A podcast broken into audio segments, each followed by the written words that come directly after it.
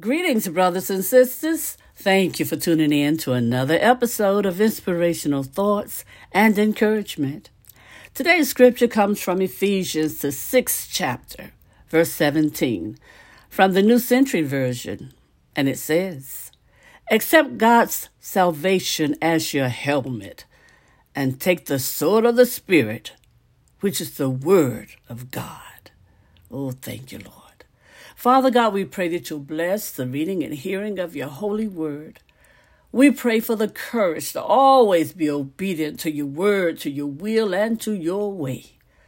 We pray that you'll continually bless us with spiritual insight, wisdom, and understanding as we grow in the knowledge of you, Lord God, as we grow in the knowledge of your love for us, Lord God.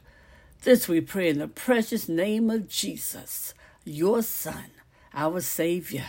Amen and amen. Thank you, Lord. Thank you, Father. Brothers and sisters, do you realize that you're in a constant battle for your mind? That's where temptation begins. When God gives you an idea, that's inspiration. But when the devil gives you an idea, that's temptation. Every day, you have to choose which idea you're going to accept. Not only every day, but all through the day. Amen. The Bible says that if you want to overcome temptation, you need to resist the devil.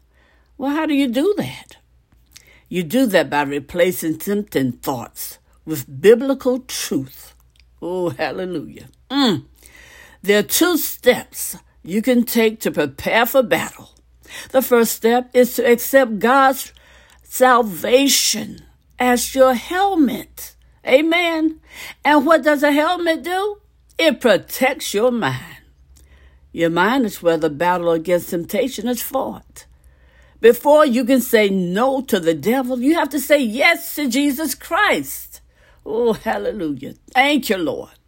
Now, brothers and sisters, the second step is to take the sword of the Spirit, which is the Word of God, and use it against the devil's temptations. This requires memorizing Scripture so you'll know how to counter the devil's lies. He's not afraid of your opinion, but he will flee from God's truth. Now, when you memorize biblical verses, you always have God's Word with you. If you only keep your Bible on a desk at home, what good will it be to you if you're tempted at work or at the movies or in traffic or even in the grocery store? Amen? But memorizing Scripture gets the Bible off your desk and into your heart. And once it's in your heart, brothers and sisters, the Holy Spirit can bring it back to your mind at the moment of temptation, so you can replace that devil's idea with the truth of God's word. Oh, hallelujah. Yes. Brothers and sisters, learn Scripture to fight the devil's temptations. Amen. Oh, learn Scriptures to fight the devil's temptations. Just thinking about it gets me excited. Oh, hallelujah. Thank you, Lord. That's how you overcome temptation. And when you do, you'll have a blessed journey. You'll have a blessed life. And the devil can't do you no harm. Amen. When you fight him off with God's truth. Thank you, Lord. Have a blessed day.